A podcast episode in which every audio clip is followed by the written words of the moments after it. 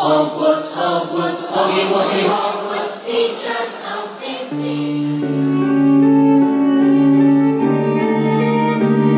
Hello, and welcome to Wizard Studies. Join us as we peruse all things Potter.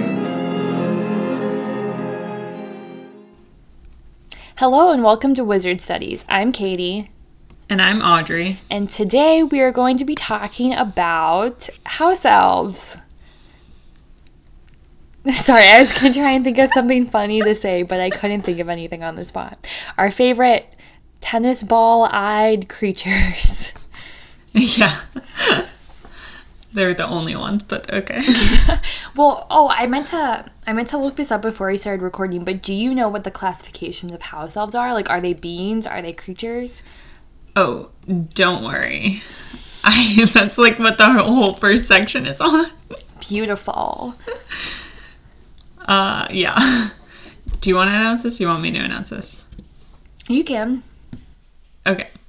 So this episode is being released on May 26th. So if you're listening to it then, then it's still a little early for this announcement.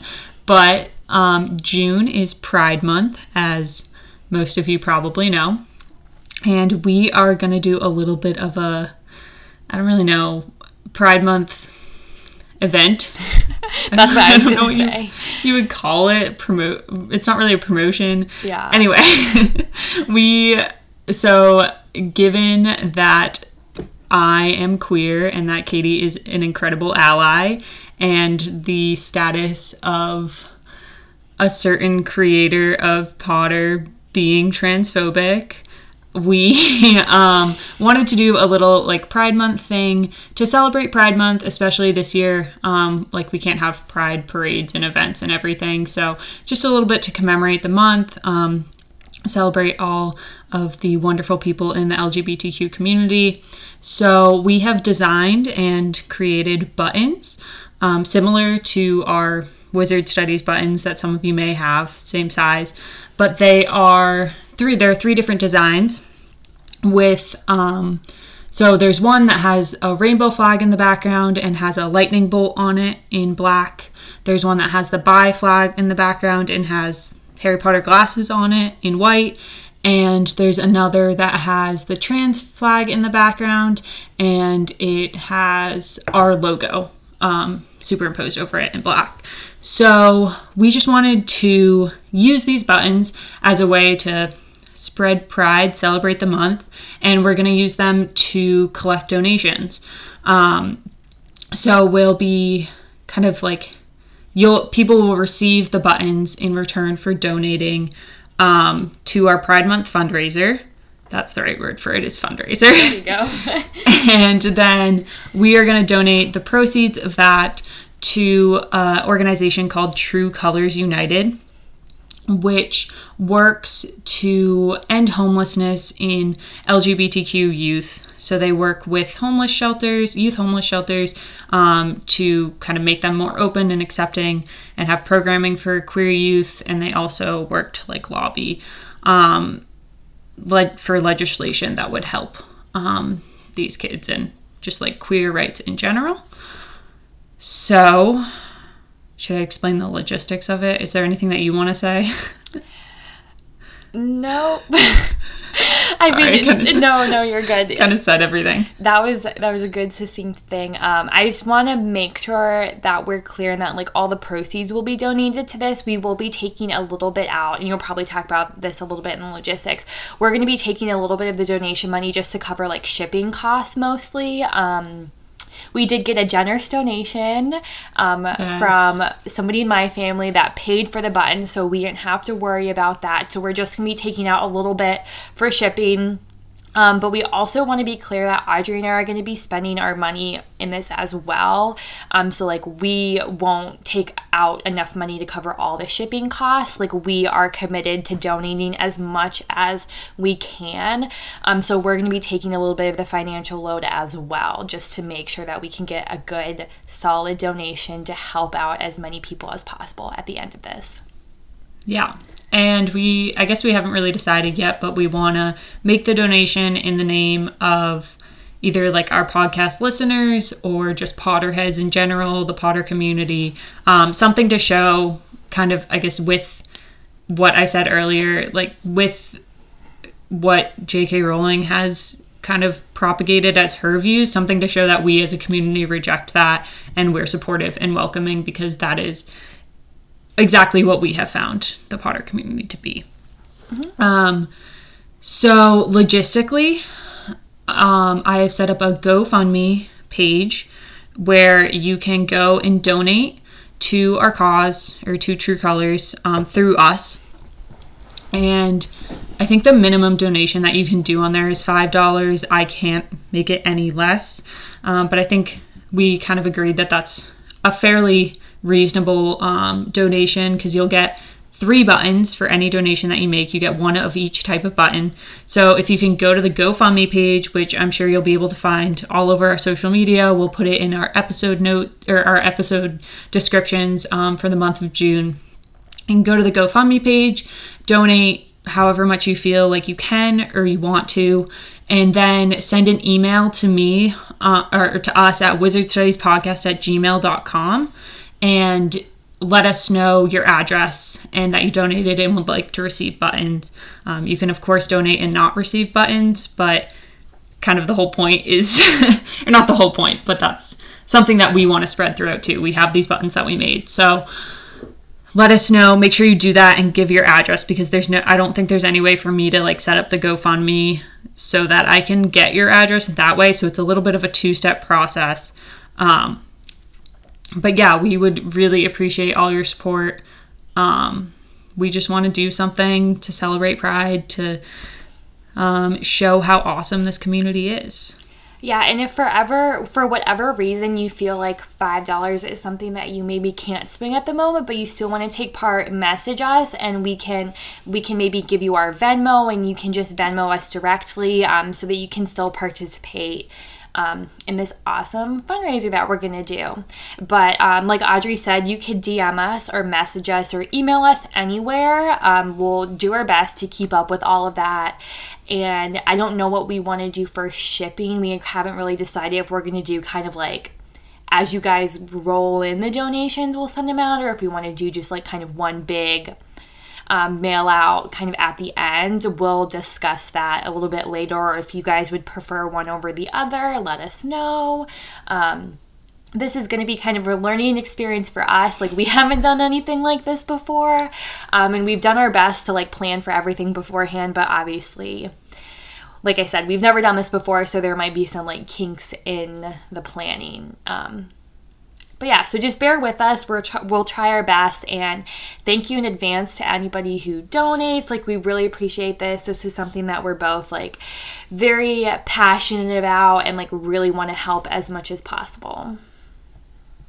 Yeah. Yeah, definitely message us if you don't have the ability to donate $5 and you still want to get buttons or anything like that shouldn't stop you.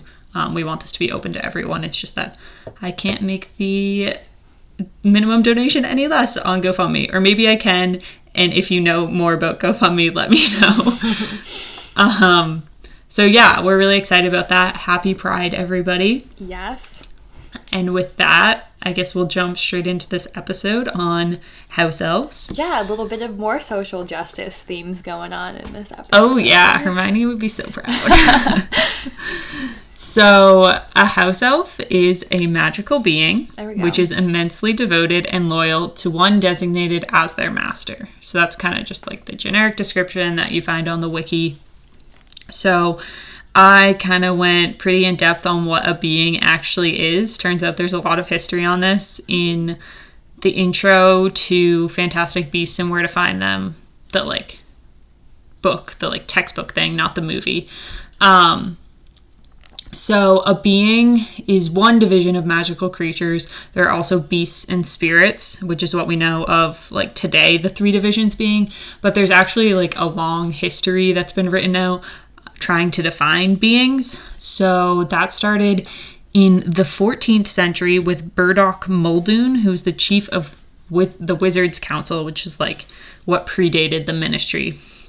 And Um, he said that beings are any member of the magical community that walked on two legs, and everything else was a beast.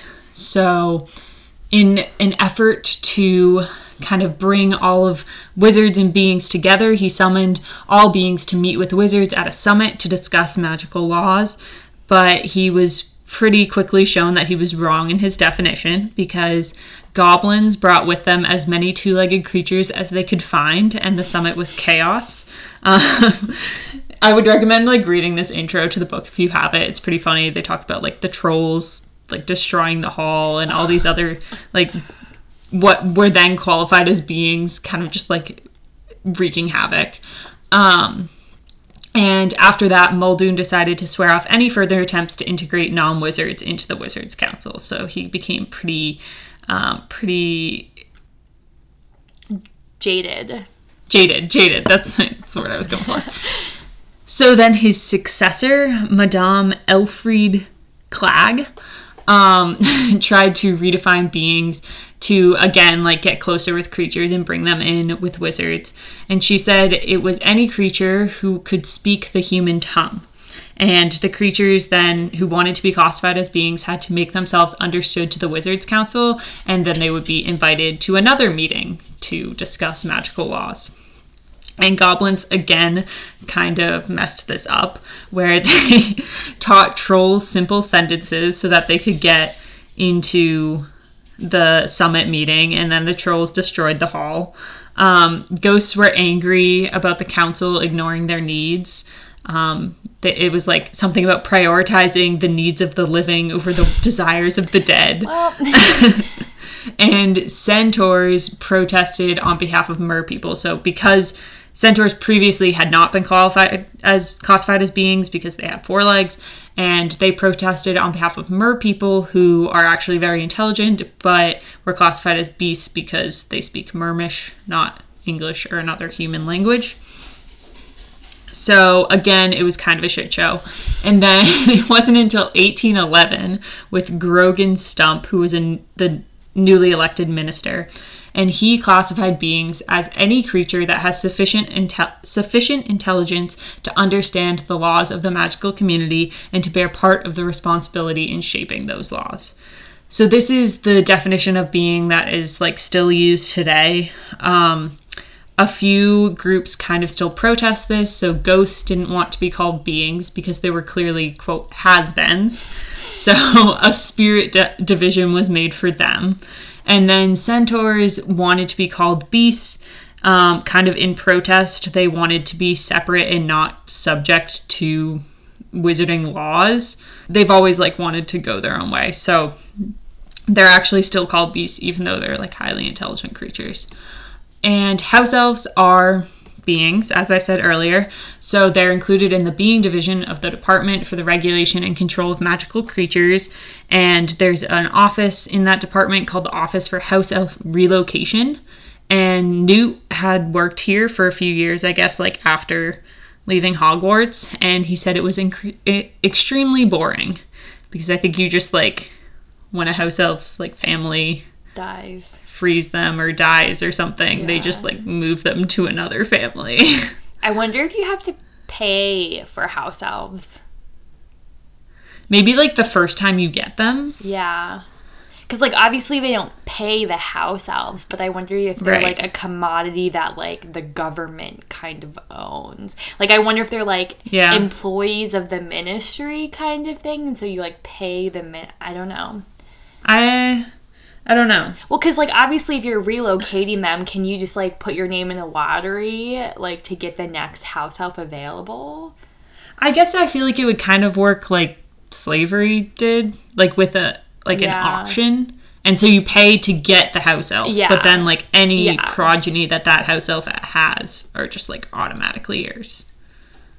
Yeah. I mean, like house elf are slavery, Yeah. or are like the whole system is slavery. So I feel like it would work similarly to how Yeah. slavery historically worked, which is a great parallel. Well, we'll talk about that So- later. yeah, just a little bit more on house elves. So they're usually found under the employment of old wizarding families. So, like the families we see that have them, the Blacks, the Malfoys, um, these like pureblood families that go back centuries and centuries.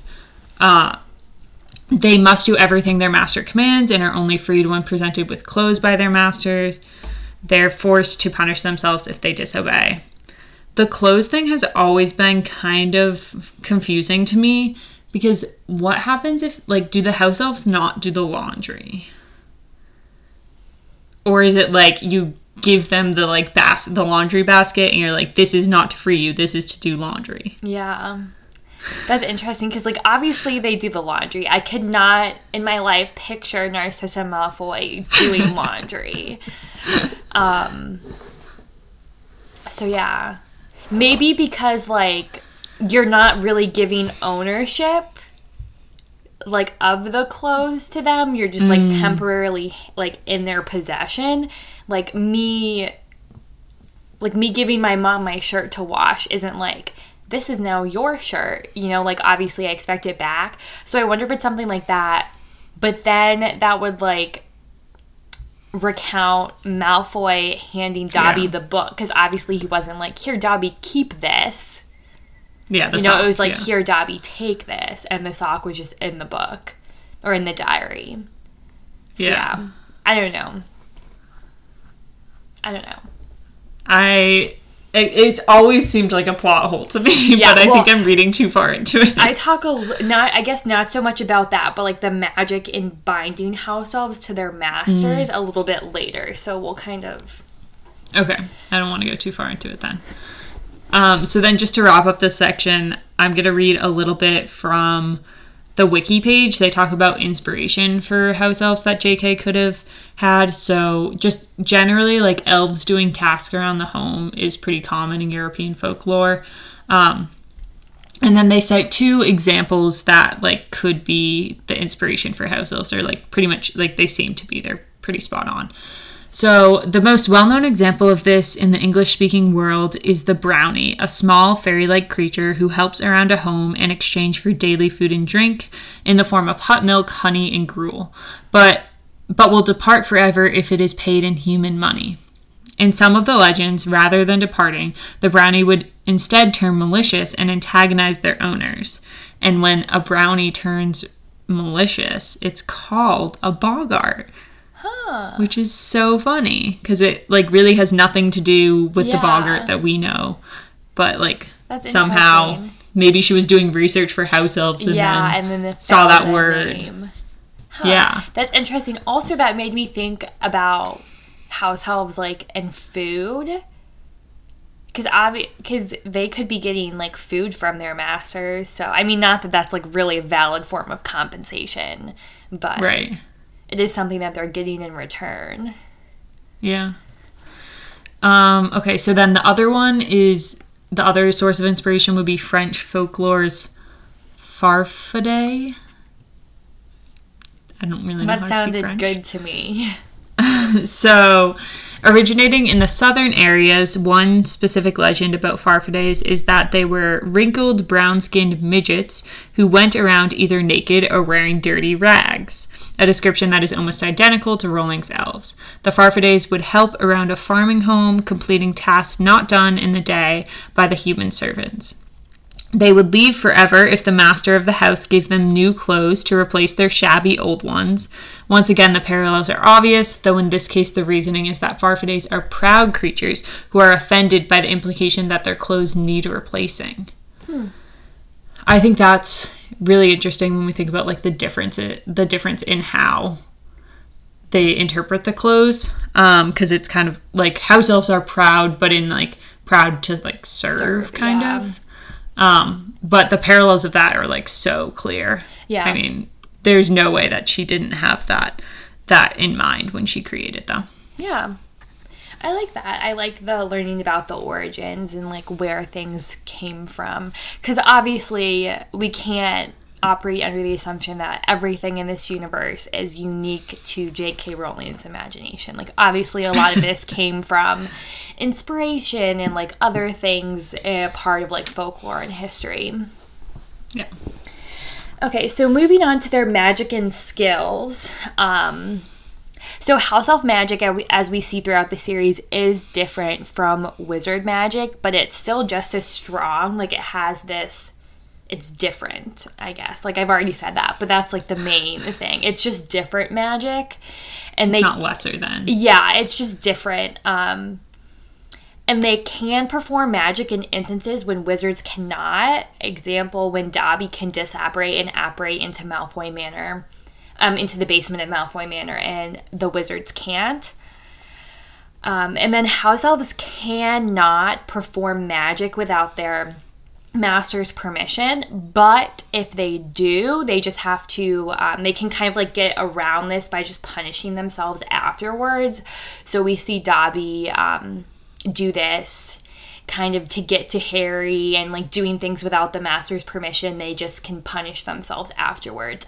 And it's not clear really if that's if they're compelled to punish themselves like through magic like if they like have to or if it's just more of this thing ingrained in them that like if they disobey their master they must punish themselves. It's not clear like which one it is um, but we just know that they have to do it afterwards.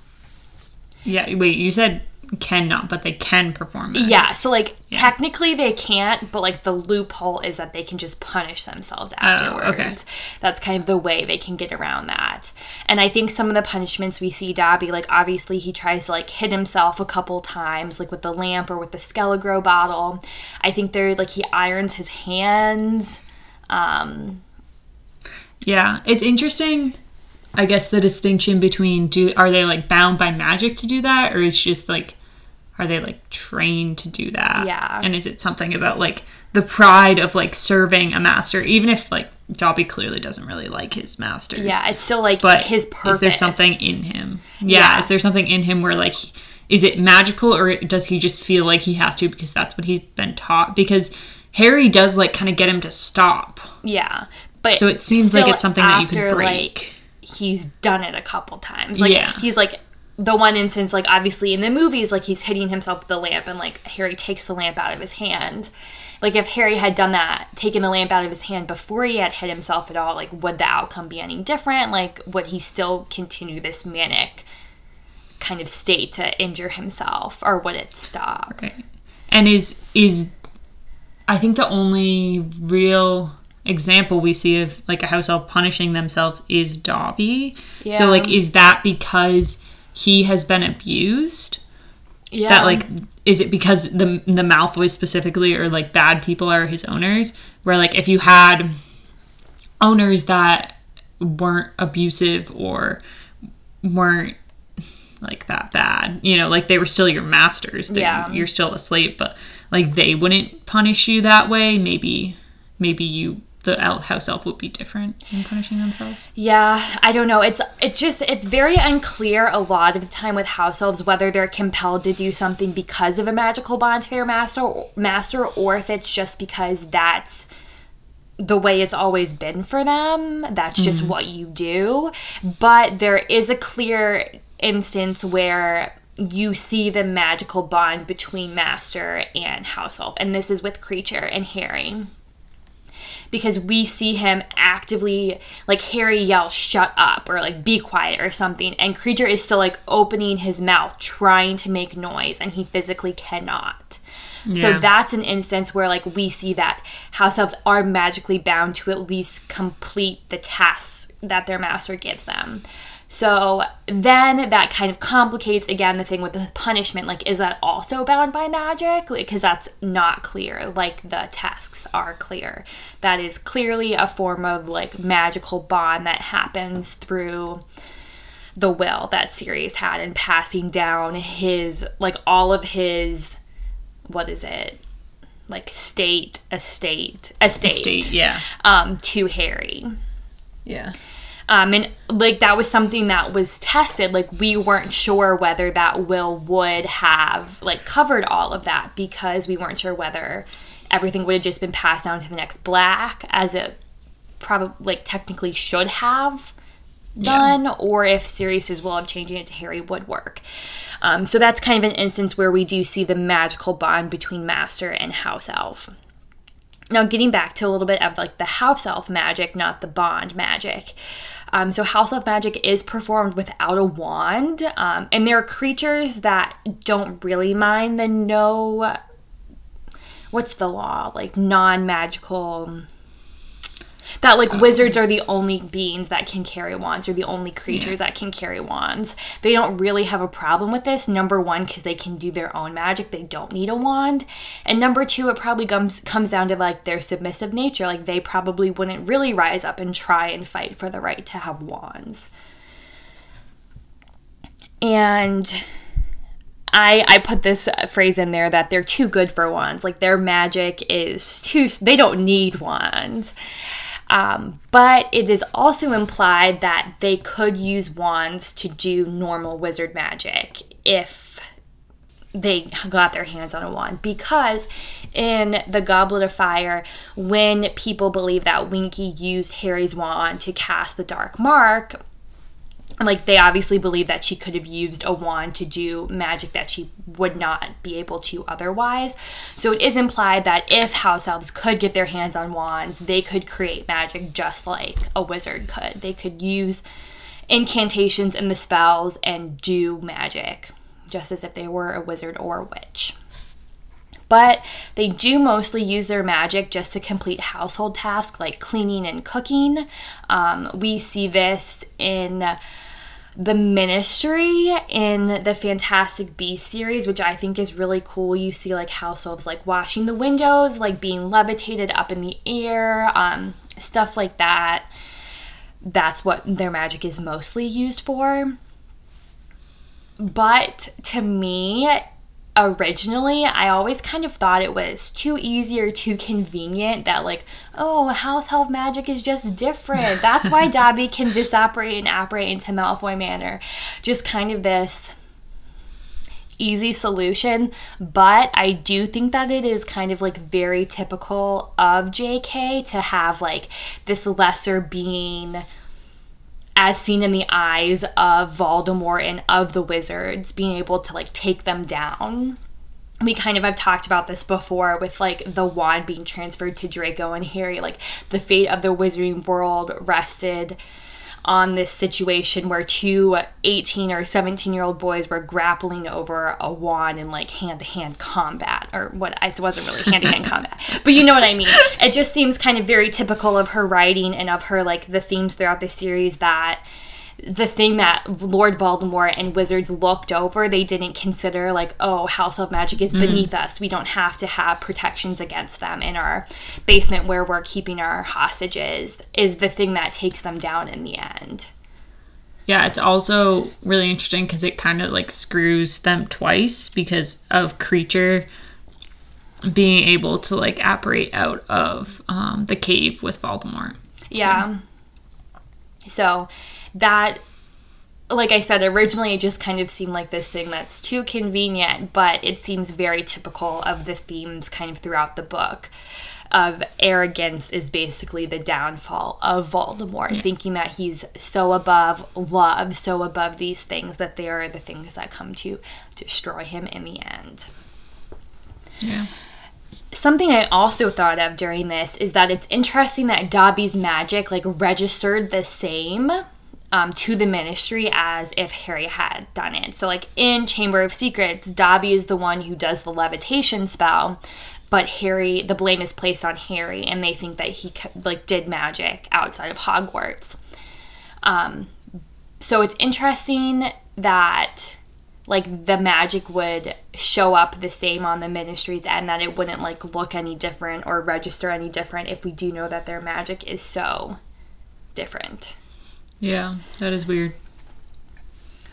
So I talked a little bit about this before, kind of the magic binding house elves to their masters. Um, so I'm just going to go quickly through this again. Um, so house elves must obey any command from their masters, like we see when Harry um, gets control or when Kreacher's pass down to Harry. And if they do disobey their masters, they must or are forced to punish themselves. Again, it's unclear whether that's like a magical thing or whether that's just they're compelled to do it on their own. But we do see that house elves can find loopholes to their masters' commands. So obviously, the big example of this is when Sirius tells a Kreacher to get out. Obviously, Sirius just meant the kitchen, but Kreacher took that to mean get out of the house, and so he used that as a way to get to Bellatrix to like let her in on what was going on. We also see this, which I think this part is really funny, and I'd forgotten this before doing this research. Um, so when in Half Blood Prince, when Harry's obsessed with Draco Malfoy, and he asks Dobby and Kreacher to tail him within the school, Kreacher comes back and like Harry goes through this and is like you can't tell Draco what you're doing. You must be hidden. Like tries to fill all these loopholes. But when Kreacher comes back, he's like, the Malfoy boy ate breakfast in the Great Hall, and he just like goes through kind of like his mundane daily tasks. And Harry's like, enough, Dobby. What did you see Draco doing? So they do they do have these ways if they do want to rebel, which I think is probably very limited in the number of times house elves do want to rebel against their masters, or at least that we see, they are able to kind of find these loopholes to maybe work things in their favor sometimes. Yeah, that's funny. That I feel like we see like the amount of we the amount of times we see house elves rebelling is way like it's skewed. Over, yeah, yeah, it's like over representative of the amount of times that house elves actually want to disobey. Yeah, and I think that JK kind of tried to correct this by taking us to the Hogwarts kitchens and mm-hmm. showing mm. us the overwhelming majority of what house elves are like. Because at this point, we've really only seen like Winky or Winky, Dobby, and Kreacher at this point, and Dobby and Kreacher. I guess we hadn't even met Kreacher at the point that we go to the kitchens. Yeah. Um, but like Dobby is the house elf that we've had the most interaction with, and obviously, she wanted to show that he's an anomaly, not yeah. Like the exception, not the rule. Right. Okay, so with that, I'm going to talk about House Elf's mistreatment and about Hermione Granger's campaign, SPEW or S P E W, depending on who you are, how you say it. um, so, since House Elves have to be blindly obedient to their masters, they've historically just been mistreated for ages. Um, obviously, the parallels are very clear with slavery, although, I mean, like, the whole thing is that house elves, that everybody in the wizarding world believes is that house elves like to serve. So that's complicated. Obviously, slavery is not like that. We don't want to make any claims that way. Um, but yeah, so Sirius mistreating Kreacher is kind of like the perfect example we see um, most firsthand of like how house elves are mistreated in their in their homes. Um, it seems like Kreacher would have been better treated with the other people in the black family, um, but we don't really know. And I think it's interesting that like our prime example of a house elf being mistreated is is with like someone that we've see we see as being on the good side, right? Like Sirius is supposed to be a good character. Yeah, Sirius's like iconic quote is like what what is that? Um like um, it's oh the measure of a man is not shown by yeah. how he treats his peers, but how he treats his inferiors. Or like some that's yeah. obviously not the exact quote, but it's just funny that no, I mean maybe not funny, but like ironic. I also yes. do think that there's a lot to unpack with Sirius and Kreacher's relationship, like obviously Sirius has reasons for how he feels about Kreacher, which right. we will talk about in another episode. Yeah, in our next episode, we're gonna go more in depth on Dobby and Kreacher specifically. So don't think that we're just like glossing over all those. Yeah, big we'll questions. get back to the complicated nature of Sirius and Kreacher's relationship. Right. Um, so Dobby was also mistreated by the Malfoys, although we don't really like see that firsthand so much. Um, like but he did he was mistreated enough to seek kind of independence and helping Harry. He didn't like go out. He I don't think his intention was to be freed by Harry, but he was happy when that happened, which clearly means that he would have had to be poorly treated. Sorry, I just have kind of a random question. So, do you think that house elves are named by their parents, or do you think they're named by their owners? I have no idea because like the names like Dobby, Winky, Hokey, Kreacher, like They're not like they're like pet names. They're like names that you Yeah. would use on an animal, not like a person. I don't know. That But like we do kind of see that every species in the magical world does have like because like Their all own way of centaurs have kind of like these like and like the goblins like Bogrod yeah, they and Gornak and Gornak. Griphook. Like they sound th- like similar. yeah. So I yeah, that's interesting. Sorry, I just thought of that. Yeah, it is it's also interesting like they speak English. Yeah. And like I guess goblins and centaurs do too. But goblins also do have their own language. But do house elves in other countries, house elves in other countries speak like French or whatever? Yeah, for sure. So are their names like more French sounding? I don't know. Oh my god, this is Also how like so how how do you like how are wow, I just vamping a little bit right here. So how are house elves like reproduced?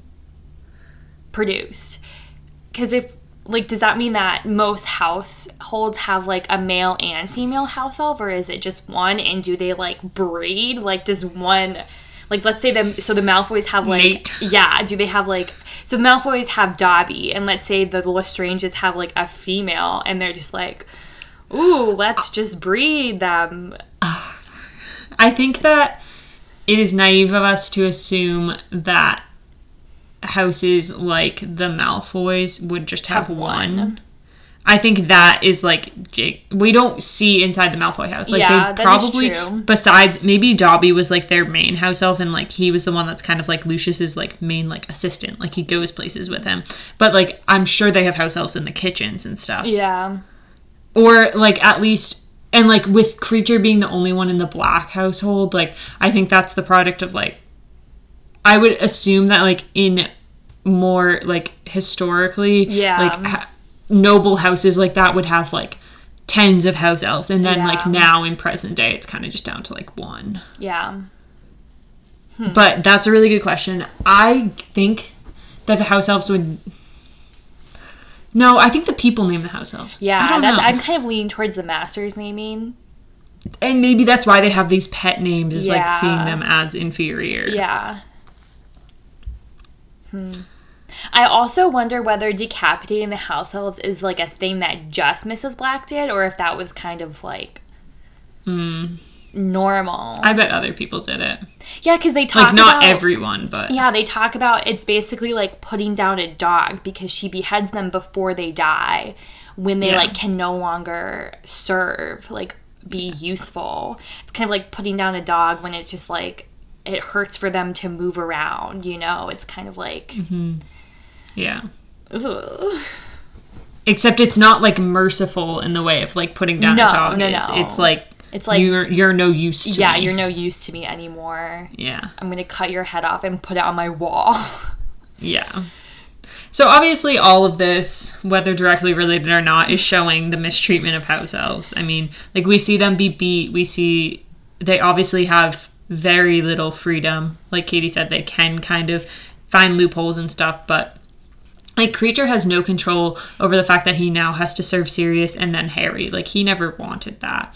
Um, he's made to sleep. He sleeps like under a radiator or something like he sleeps in that little like closet they don't seem to be given like even like a small room or anything of their own right they wear these dirty rags they're they're very clearly mistreated and treated as inferior to wizards even though they're highly intelligent and just as like powerful magically which i think is interesting like you were talking about like they have some really powerful magic but it's it's like never really taken advantage of because they're always just made to like cook and clean. yeah. Um, and another example I had of them being mistreated is like Voldemort using Kreacher to test the cave. And obviously, Voldemort doesn't have much value for any type of life, human or non human, but the like the fact that he just wants to use a house elf because he doesn't think that the house elf will ever share this secret if it does get out, he doesn't think the house elf will be able to get out. Like it's an expendable life to him. Yeah. Which like human life was expendable as well, but like he chose to bring a house elf there. And like Regulus let that happen, even though Regulus and Kreacher had a good relationship. Okay, So Regulus, Regulus, um, stood up for him in the end. yeah, Regulus is another character I want to do an episode on. Yes. We were talking about that. Um, so now that we've established that they're mistreated, I'm going to talk a little bit about SPEW, aka SPEW, aka Society for Promotion of Elfish Welfare. I feel like pretty much everybody calls it SPEW besides Hermione. Yeah. It's well, it's just also annoying to just say shorter. SPEW. Yeah. Yeah. also, so Society for the Promotion of Elfish Welfare is it spelled with an F in the book? Because isn't is it what? elfish? Because isn't it normally elvish? Like, isn't it normally with a V? I think there are two spellings. Elfish with a F is like an elf. Oh, okay. Elvish It's like the means something is of an elf. Oh, okay. Interesting. I, I think that it is. Yeah, on the wiki it's with an F. Okay. I don't know how it is in the books. I, I think that's a grammatical thing. Yeah. Interesting. Okay, so yeah, it was founded by Hermione in 1994 after she saw like firsthand the mistreatment of the house elves at the Quidditch World Cup um, when Winky she saw Winky um, being mistreated by the Crouches, which I think you're going to talk about Winky later, right? Yep. And Hermione originally wanted to name it Stop the Outrageous Abuse of Our Fellow Magical Creatures and Campaign for a Change in Their Legal Status. So she's not the best at branding. No. Just overall. Like, that should be. Yeah. Oh, doesn't she say, like, so I made that the heading of our manifesto? Yes, it remains the heading of the manifesto. JK, it's thought that the inspiration for the name could have come from the Society for Promoting the Employment of Women, which was one of the first like women's organizations in Britain, which I think is kind of interesting.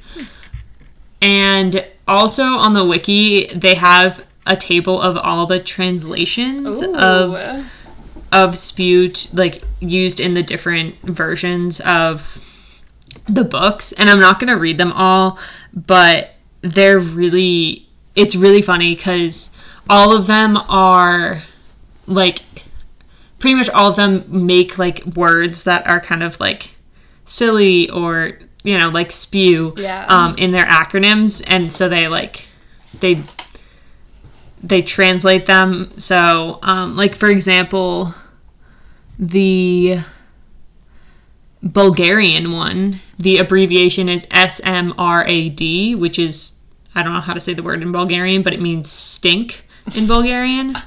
Um and like the actual like full name meaning is association of wizards for equality and authority of house elves so like all of the full names like when you say them out mean something similar to society for the promotion of elfish welfare but they like then translate the abbreviation Yeah. the abbreviation translates into something like spew it's like i don't that would have taken so long to think up of to think up these things I know. um, the Dutch one spells shit. uh, just picking picking out some of the my favorites. Um, let's. I gotta find the Swedish yeah, one because that's say we had to find the Swedish. the the Norwegian one spells like hick hick, which is hiccup in Norwegian. Okay. The Swedish one um, spells fisa, F I S A, which in Swedish means to fart. it's like really funny. The Ukrainian one spells urine. I just am so appreciative of this, like the work that went into this. Yeah, well, it's kind of like the Voldemort's full name because that has to be different in Yeah. every language because it has to come out to be I am and then whatever Voldemort, the name Voldemort is in that language as Yeah. well. So, It's a lot of work for Yeah. like the linguists and translators and stuff. yeah. The. Latvian one is the like translation means to vomit. Ooh. I guess that's kind of spew. yeah, it's so funny. I'm really appreciative of this. Okay. Uh, so back to the actual mission of Spew. The goal was to give house elves the same rights as wizards. And her big Hermione's big like issues were how they got treated, not being paid, not having holidays, that kind of stuff. Um, she got other students to join by paying two sickles for a badge, but she basically just like heckled people pretty much all throughout Goblet of Fire. She's like going around the Gryffindor common room, like shaking her her like collection. Ringing her bell outside Uh, yeah, the supermarket. Yeah, she's just trying to get donations. Um, so Neville is one who donates because he gets bullied into it, and then Ron and Harry, of course, and they all do this to get her to stop bothering them. But with Ron and Harry, obviously that doesn't really work. Harry was technically the secretary, and Ron was technically the treasurer of Spew. Okay, so this is kind of off topic, but I want to take this conversation back to our not argument, but our discussion about how much a galleon is actually worth. Yeah. Because in the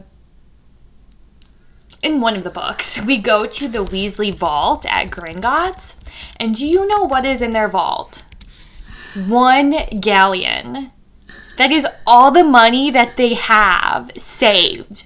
So if you're trying to tell me that a galleon is worth like $10, I think I stand by that a galleon is worth like 45 to $50 in our money.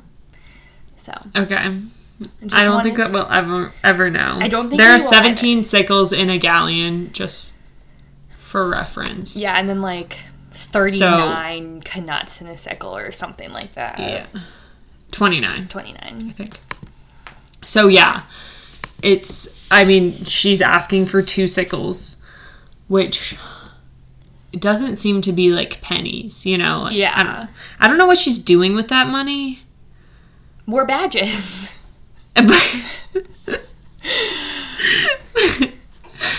like it, it doesn't really make sense. It's actually just like um a money laundering, not money laundering. What's the word for? a pyramid scheme. Yeah, it's just a pyramid scheme that Hermione uses to buy her Sleekeazy's hair potion. That does happen in the same book. I know. That's like the fan theory that because love potions are a a theme in Six. Half Blood Prince, Ginny Gave- used a, yeah. love potion on Harry. oh, it's sound evidence. Um, so Ron jokingly created Spug, Society for Protection of Ugly Goblins, to make fun of Hermione. Most people's response was just to tell her that house elves liked working, and this is all people that are like really ingrained in the like wizarding world, like pureblood people or people that have been raised as wizards. Um, so I think that just gets like that's like the convention to believe that. In fourth year, like I said, she mostly campaigned trying to get people to buy badges and sign petitions. And then in fifth year, she really started taking action. She started knitting hats and socks and the like that weren't very good. And she would leave them in the Gryffindor Tower to, quote, free the house elves, which First off, I don't understand how this would even work in freeing them because, like, she's not their master and she's not giving them the clothes. She's just leaving them around. Is she trying to free them? Is she just trying to, like, give them something to wear? Yeah. It's so confusing. But anyway, Harry later finds out that Dobby is the only one taking them and now the only one cleaning the Gryffindor common room because all the other house elves are afraid to clean the tower. Which this just kind of brings up the fact that, like, all of Spew, Hermione had very good intentions, but was kind of going about it the wrong way in that she also was not taking into account what the house elves wanted. Yeah, she kind of like there's this thing in the real world like wh- like white savior complex where like Yeah. white people kind of go to a place that they perceive as being third world or needing their help and they just kind of provide them with what they think that they need instead of actually getting feedback from the people who maybe don't want their help, who are perfectly fine with the way that they live, don't need anything that we, the white people, give them. It's kind Yeah. of like that where Hermione, like you said, like had the best intentions and wanted to help, but didn't ask them what kind of help they wanted. Just provided Yeah. them with the help that she thinks that they should have. Yeah, and a lot of this is coming from like her interactions with Dobby, where she sees like a house elf that wanted to be free, and like she recognizes that Dobby does enjoy working, but that he like has this freedom and he wears his clothes and stuff. So I I think she's misguided in her uh, like interactions with house elves that she like really hasn't had that many interactions with them so she can't know what they want Yeah. um, so yeah, it is. Uh, that's a good parallel. I think it's it's bordering on that white savior complex type thing. She's a little misguided, but you know she comes around. I think probably does better later. Yeah. So kind of like the legacy of Spew. So. Um, it's actually the reason why Ron and Hermione kiss for the first time because Ron remembers the house elves in the Battle of Hogwarts, which like that makes you such an important plot thing, and it's totally left out of the movie- movies, and it's just it's fine. yeah. But um, Hermione then went on to campaign for house elf rights when she left Hogwarts and her work at the Department for the Regulation and Control of Magical Creatures at the Ministry.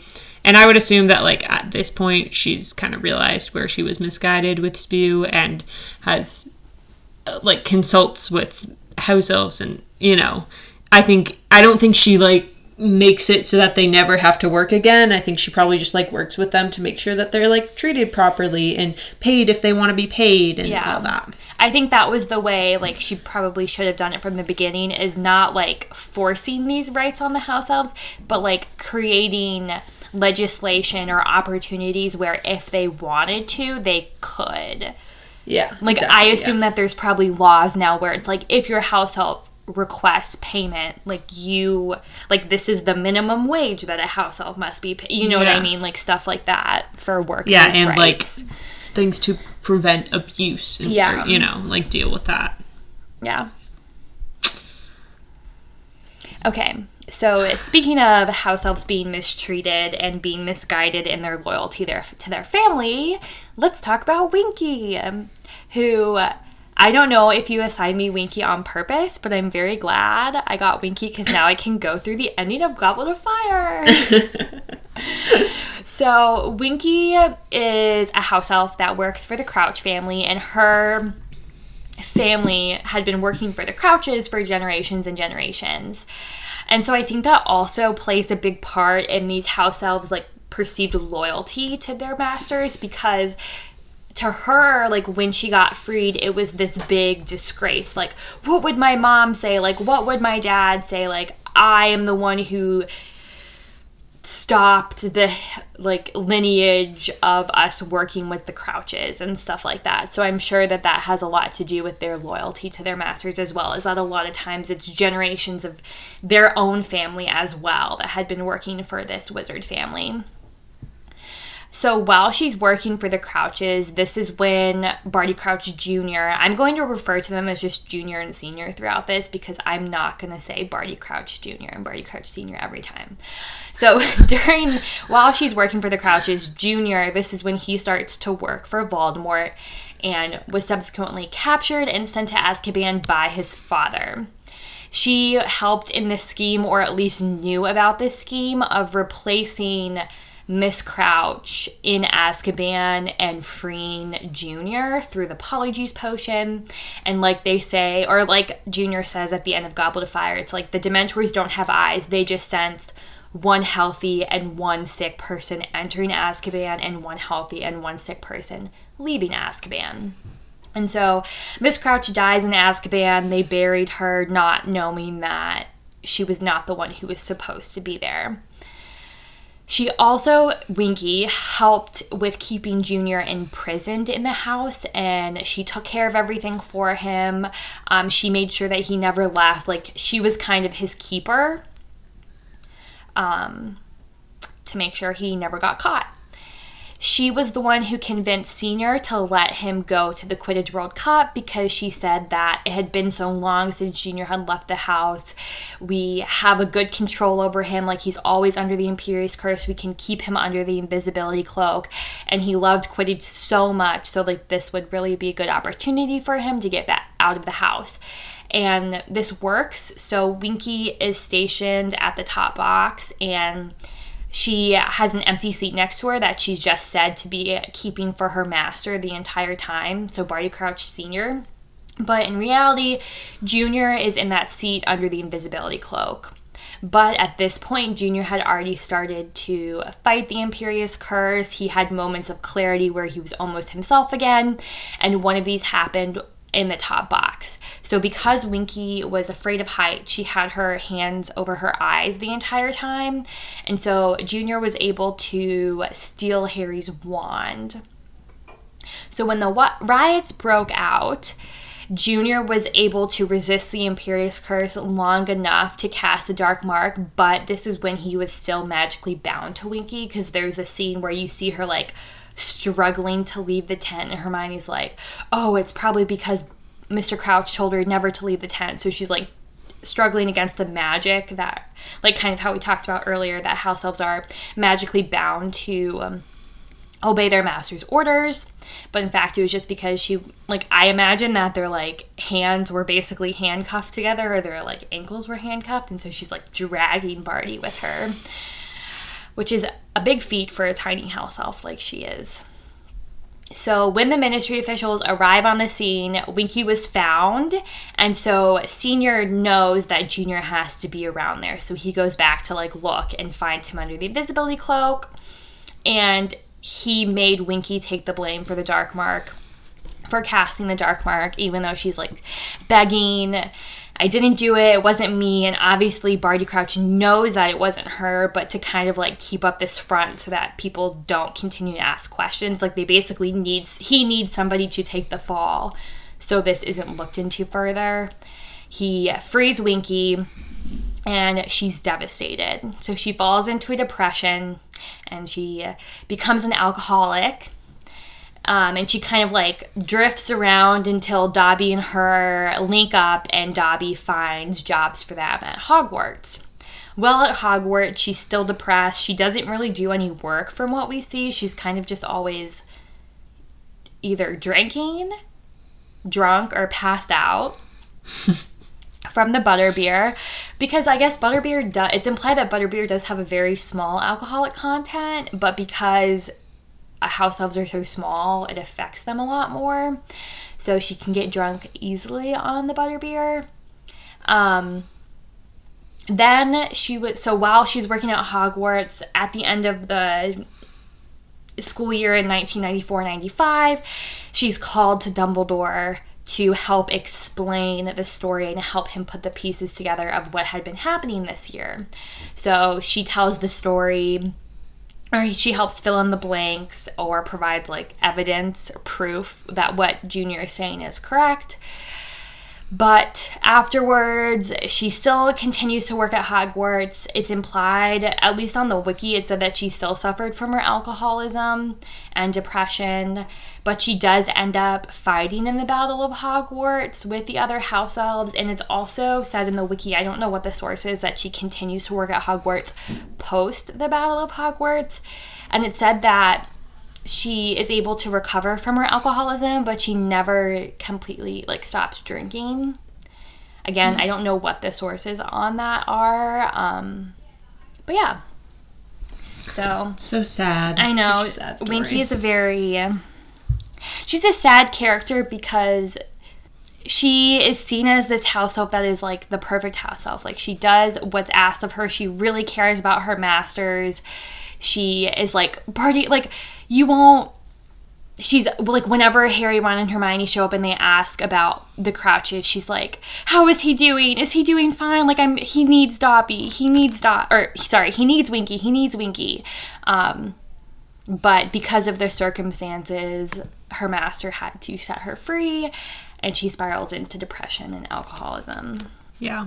It's so sad and it's also just like I feel like there were a lot of years for me probably like through like high school that I didn't read the series and I had only like seen the movies, so I like totally forgot about her role.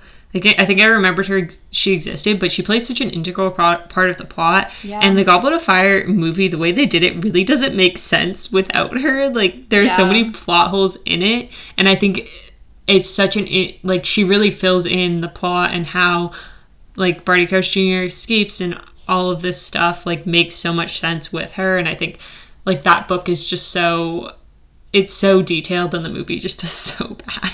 I know. I literally was watching it the other day, and the scene where Barty Crouch like reveals everything is like, I swear to God, less than a minute long. I'm like, God.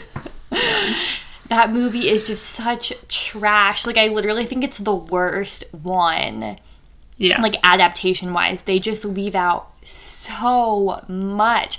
So, that movie is just basically like a glorified Olympics. Like, the only thing that happens in that is the Quidditch World Cup and then the three tasks. Like, yeah. oh, God, sorry. All right. So now I'm going to talk about Hokey, who is another house elf that we have a little information on. So she belonged to Hepzibah Smith, and Harry, when he sees her in the Pensieve Memories, describes her as the tiniest and oldest house elf he had ever seen. So that's like that's saying something. Um, she used to flatter Hepzibah, and it's kind of like speculated maybe this was part of her duties as a house elf. and so Hokey was ordered by Hepzibah to bring out Hufflepuff's cup and locket, Slytherin's locket, um, one day when Tom Riddle was visiting. And then, of course, Tom Riddle, being Tom Riddle, he returned to steal the cup and locket, and he poisoned Hepzibah by putting something in her evening cocoa, and then used a false memory charm on Hokey to make her think that she had done it. And my question is, why not just Imperius her? Because I feel like that. Well, I guess then she could have said, unless you kept her under the Imperius I also wonder if there's something with the unforgivable curses where it like notifies the ministry when one is used. Mm, I don't know about that. Because, like, obviously they're illegal. And the only times we ever see them being, I guess, like outside of Goblet of Fire are like during wartime. So maybe they like don't. I don't know. Yeah. I don't know. I feel like that's that's too thinking highly of the ministry. um, I guess I was thinking why not Imperius, but then if he would have had to kept, keep her Imperius so that she wouldn't tell. Yeah. Because you don't forget what you've done when you're Imperius. So Yeah. Um, the ministry slash Wizengamot deemed that it was an accident because Hokey was so old and confused, but she was convicted of manslaughter. Well, I guess manslaughter is like accidental, and I think that she goes to Azkaban. I don't know.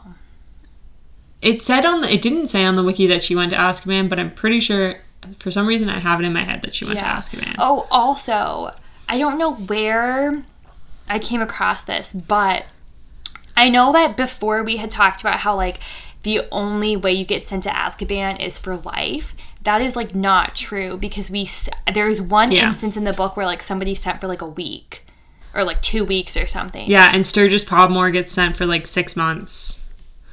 Yeah, yeah, yeah, yeah. So Yeah. that assumption is fact false. So you can just be sent to Azkaban for normal sentences, not for life. Yeah. So. even though probably fucks you up for life. Oh yeah. So, years later, Dumbledore visited her and was able to remove the false memory charm. And this didn't do enough to prove that she was innocent. Like, it didn't prove that Tom killed Hepzibah, but he was able to then get a memory from her of Tom, like, showing interest in the objects and, like, having seen them. So, through that, Dumbledore kind of assumes the rest. And then, um, I don't know if it's a said explicitly said or implied, but she died shortly after. she was very old. So another house elf left out of the movies and like not as integral to the plot as Winky, but it, the movies without that information kind of just like make it seem like they would just know that it, it's Hufflepuff's cup. And Yeah. Also, not only is she not in the movie, but like Hepzibah Smith is not in the movie. So No. we don't even know how Voldemort got his hand on the locket and the cup. It's never explained. Yeah. I guess it's not really explained how he gets his hand on anything because you don't even go to the Gaunt house. And you don't hear about like him going. You don't hear about the, him getting the diadem. Yeah. And, and him return. You don't know how he got it into Hogwarts either. Yeah. Because you never see him go back. What memory do you. So we just see the memory of him Gaunt at the House. orphanage. Yeah. The the orphanage, this one, the Slughorn one, and Wait, the what's Gaunt this one? Dumbledore going to the Gaunt house. No, in the movie. Oh, oh, I thought you meant uh, Oh no, sorry. In In, the the, movie, you see is the the, orphanage. the only one. and the uh, Slughorn. Yeah, I guess that. Yeah, And then like the in six, that's all you see. In four, Yeah. you see the Barty Crouch stuff. Yeah, but you only see Barty Crouch and Igor Karkaroff's trial. You don't, and like Barty Crouch, or no, you don't even see Barty Crouch's trial. You just, it's the same memory. The Igor Karkaroff trial and Barty Crouch being accused is the same memory. They really botched memories in this. Yeah. Barty Crouch. Junior. Junior. Oh, sorry. I just thought of this. So I, I've been, t- I told Audrey before recording that I've been watching a bunch of movies. Like I've been watching like three or four a day. This is the what the unemployed life of a recent college graduate looks like. Um, anyways, one of the movies that we watched, my dad was like, "You have to watch this. You have to watch this." So we decided to watch it to get him to shut up, basically about it. But it was actually pretty good. So it's called like the inspector calls or something and it's this like bbc it, the movie is only like an hour and a half long so it's definitely like a shorter one it was originally a screenplay but miranda richardson who plays rita skeeter which is what made me think of it is like one of the main characters but the main character is played by david thewlis who is lupin but it's really good. I think that we watch it on Amazon or Hulu. It's one of the two, but it's like a mystery who done it and like I said it was originally a play so there's like limited characters. The ending is like super ambiguous. It's good. I recommend. Anyways, so house elf the next section I'm going to talk about is house elves at Hogwarts. So Hogwarts has the most house elves of any single dwelling in Britain which kind of makes sense because it probably is one of the dwellings in Britain that houses the most people. I guess like St. Mungo's and the ministry might compete with it, but people aren't sleeping at the ministry, so they probably need like less house elves to. And you're not like providing food at the ministry either. Like there maybe is like a restaurant, but they don't need like a bunch of house elves in the kitchen. And then St. Mungo's I don't know, probably has like the second most house elves of any dwelling in Britain. Um, and this is not in Hogwarts of History, which like Hermione is scandalized by that there's no information about Hogwarts being t- cared for by house elves. So they work in the kitchens, they make all the meals, they clean the entire castle. They're the people, I guess they're not technically people. They're the beings that take the luggage of the students up to the cuz like the luggage is always just magically in their dormitories when they come back from the feast. Like the house elves are the one that carry the luggage up there. I assume through magic because like seeing them try and like carry them up the stairs would be super comical. Um but yeah, so they basically do everything. They like light the fires. Um, they do everything for the students and for the castle, which is interesting because then what is Filch's job? Because if his is supposed to be like caretaker, like basically the janitor, like why is he needed? Right. Why does a why is a caretaker a position that's needed? Because he doesn't like everything he does. House elves could do better. All he does is punish. Yeah, like maybe he's the one that goes out during the day because the households aren't like meant to be seen. So like he's the one that does stuff like while students are out and about. I don't know.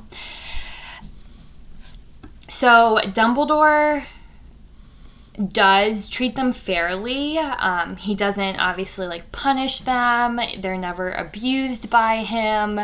And he's willing to pay them, uh, like we see, because when Dobby starts working, Dumbledore does offer to pay him. I believe Dumbledore offers to pay him 10 galleons a week and weekends off.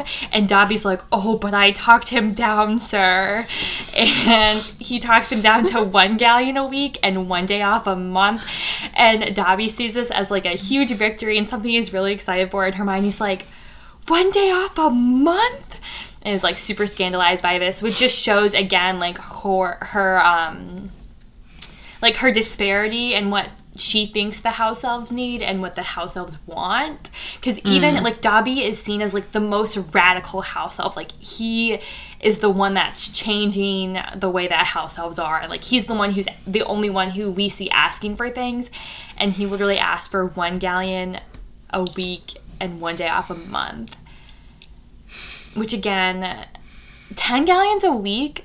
If i'm if we're operating under, if i'm operating under the assumption that a galleon is worth like 45 or 50 dollars that is that's a lot of money especially for a house elf because like they don't have to pay rent they don't have to pay for where they're living they don't have to pay to for food socks. he just has He's to buy socks. socks. he just has to buy clothes which again like maybe is why house elves don't really fight that hard for money or why Dobby doesn't ask for very much because they're living servant so they don't have to pay for a place to stay they eat the food that's at the master's house so they don't have to pay for food so they really only need money for like entertainment purposes Yeah. because also if they're um like not free then they don't they can't buy clothes Right. so there really is no need for them to need to have money. But days off would be nice, I'm sure. The other house elves at Hogwarts see this as like a huge disgrace and they shun Dobby, which is really sad because Dobby's so Okay, I will say that I think we get a little bit rose tinted glasses with Dobby a lot of the times because in the book he's like actually kind of annoying sometimes. Um, Yes. like we can talk about this yeah, we can talk about this in the Dobby episode. But um, it's it's sad that he's still like shunned by all the other house Yeah. elves and like they won't even like go near him and all these things. And like you mentioned earlier, in fifth year, Hermione starts knitting tea cozies, I believe Ron calls them, but they're yeah. they're really hats for the house elves, and she hides them like under things so that unwitting house elves can like pick them up and be freed. Which again, you talked about earlier, but I was going to mention in this section like, why does Hermione think that she has the authority to free them, or is she just kind of like want to give them nicer clothes? Like, is that the end goal? I don't know. Um, but that's a little yikes trying to like if she if she's under if she thinks that she's setting them free like that's kind of not great um, by like tricking them into freeing themselves if it's not something that they want. But like you mentioned, as a result of this, all the other house elves refuse to clean the Gryffindor common room. So it's actually just kind of backfiring and making things worse for Dobby because now he has to do everything by himself. Yeah. But at the Battle of Hogwarts, the Hogwarts house elves do take part in the fight, and like you mentioned earlier, this is when Ron and Hermione share their first kiss. And it's so cute because it's basically just this moment of like Hermione just and this over like this overwhelming feeling of love like just washes Yeah. over Hermione for Ron. She can't control herself. It's like Ginny and Harry's first kiss too, which is also botched in the movies, where it's like Quidditch. You know, they've got Quidditch, and Ron and Hermione got house elves. Yeah, and they're both just like moments of pure like, because like the Ron Just, and like, Harry- emotion. Yeah, because Ron and Harry or Ron, not Ron and Harry, Harry and Ginny is like after a big Quidditch win, and everybody's just so excited, and this one's like during a battle. yeah. But yeah, and I think that it's shown later that they're like stabbing people in the feet with knives. that they took Yeah, from the I think they have like cleavers, Yeah. like meat cleavers, and all the Death Eaters are like, "What the fuck?" They don't know what's going on. It's so funny.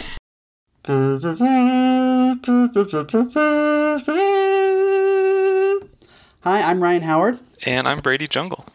And we're the hosts of Out of Contracts, a show where we watch and talk about a random episode of Star Trek every other Sunday. For each podcast, we've used a, a, random number generator to select an episode of any of the Star Trek series, and then we talk about the story of the episode, what the writers hope to accomplish, and how the episode fits into the larger tapestry of Star Trek as a whole. The thing is, though, that each of us has only seen about a third of the Star Trek episodes in existence, which means that sometimes I'll watch a late period Deep Space Nine episode and have no idea what's going on. It's fun!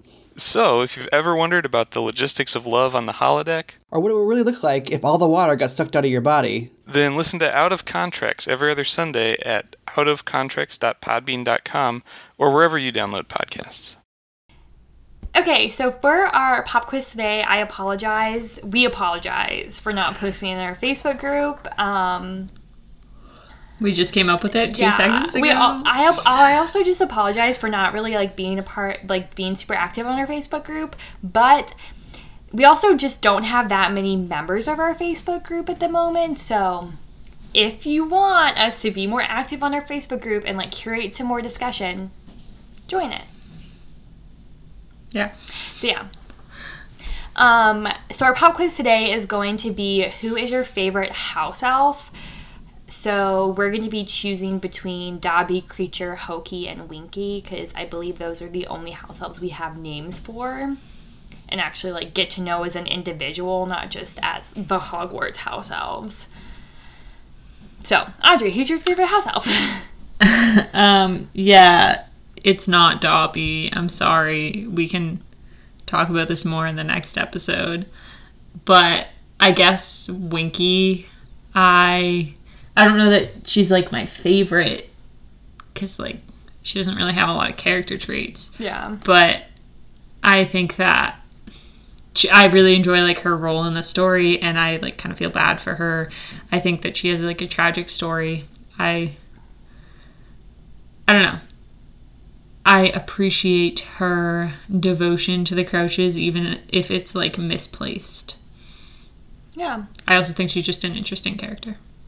Yeah, I really appreciate what she provides to the series and to Goblet of Fire, like her role. Yeah. Yeah. Um so my like gut instinct was hokey. I really don't know why. I think it's probably because I have this thing about me where like I can't I can't like popular things, and hokey is like the most unexpected answer. Um, so yeah, so I'm gonna choose hokey, and I'm gonna stand by it. And I have reasons. Number one, because Hepzibah Smith is a descendant of Hufflepuff, so I gotta support my Hufflepuff gals. Um, I also think her relation with her relationship with Hepzibah is like super cute like granted it's this like there's always this power dynamic when you talk about like house elf relationship with wizards but like she like Hepzibah Smith is basically just like this batty old woman and Hokey just like accepts her for who she is and like supports her and it's just like I don't know like I feel like they're just super cute and I'm sure that like Hokey and Hepzibah are like the only thing they're the only people they have to interact with a lot of the time because Hepzibah like obviously doesn't have a husband like she lives alone and so I feel like I could just picture them like drinking like just sherry like on nights just like watching television just like gossiping about like I don't know obviously this is all like not founded in the book but I just feel like their relationship is super cute and hokey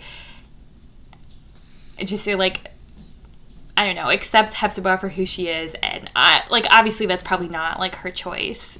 Probably because she's a house elf, and she's like, "Oh, you're so pretty," like, "Oh, you're amazing," and Hepzibah's like, "Yes, yes, I am." I don't know. I just think that it's super cute. Yeah. Um, I also want to like put a disclaimer. We don't dislike Dobby. I think both of us don't like choosing the obvious answer that wouldn't be very interesting if we said Dobby. Yeah. Also, yeah, I, I like Dobby. I just don't like him as much as some people do, so I feel like I can't say he's my favorite because I'm like not so devoted to him as a lot of the fan bases. Yeah. I also am going to circle back to what I mentioned earlier that like sometimes he comes off as really annoying. yeah, I, like until he died, I always kind of thought he was annoying. Well, also like Harry, like his his relationship with Harry is like Harry finds him annoying ninety percent of the time Yeah. too. like I think we're supposed to find him annoying, but, But like after he gets like glorified in death. yeah, like after he dies, it's like oh. They were so cute. They were the best of friends. Where in like reality, Harry basically just put up with him a lot of the time. Yeah. Yeah. Preview for next episode. Yeah. Put it off there. True. Um, okay. So you can find us anywhere you get your podcasts, Apple Podcasts, Spotify, all of those. Starting with the next episode, so there's going to be two weeks until the next episode. That'll come out June 9th. But then starting with that one, we're going to do weekly episodes again for the summer. I guess, I mean, we're college graduates now, but I guess we still are in that mindset of like the summer is like Yeah. summer vacation. Um, so yeah, we're gonna do weekly episodes. So get twice the fix of wizard studies and make sure you go and leave us a review on Apple Podcasts. Um, rate five stars. Um, speaking about reviews, so I don't reviews do like actually help us a lot. Like the more reviews we have, the better reviews we have. Like I guess maybe not even the better, but like the more reviews we have, like the higher we show up when people search for podcasts. Like it just helps us grow a lot. So I know I've like kind of jokingly mentioned that like we haven't gotten like a review in a while. Um, but I just want to like let you know let you guys know like why we ask for reviews. Um so yeah, it like means a lot to us to get a review. You don't even have to like write anything. You can just click the 5 stars. That helps us out a lot too. Like it doesn't take very much of your time. Um, I know that not everybody listens to the end, but if you do listen to the end and you haven't left us a review, I'd really, really appreciate it if you did. It does mean a lot to us when you guys do. It really like whenever I see a new review on there, like it, it like literally makes my day. We do put a lot of like work into this. Um, and so getting a review makes it all worth it. So yeah, that's my spiel on reviews for this episode. But you can also find us and contact us and let us know how amazing we are through these other channels. Can find us on Facebook as Wizard Studies Podcast. Like I mentioned earlier, you can join our Facebook group, which is just Wizard Studies Podcast Group. I actually don't know whether we mentioned the name of the group last time we talked about it. We just said join our group. Um, but it's also It's linked. also pinned on our Twitter. Yeah, it's pinned on our Twitter. It's posted on our Facebook page. So if you like our Facebook page, um, we do really want to like use that as a way to get you guys more involved in the podcast. I know that we literally just forgot to post the pop quiz to get you guys involved, but we are recording tomorrow as of the day we're recording. So we are going to post a question. So you have like 24 hours as of right now to answer it to be a part of the episode. And we do want to get, like, we're going to use that as the place where we post, like, the articles we talk about and stuff like that on the Facebook group. So join it. You can find us on Twitter as Wizard Studies and Instagram as Wizard Studies Podcast. You can also email us at wizardstudiespodcast at gmail.com. And those, like we mentioned earlier at the beginning of the episode, um, those are the places you can DM us your address for when you donate, if you donate to our GoFundMe for Pride Month. Yeah, or if you have any questions about that. Yeah. Okay. As always, thank you so much for listening. And remember, just do your best, we'll do the rest. And learn until our brains all rot.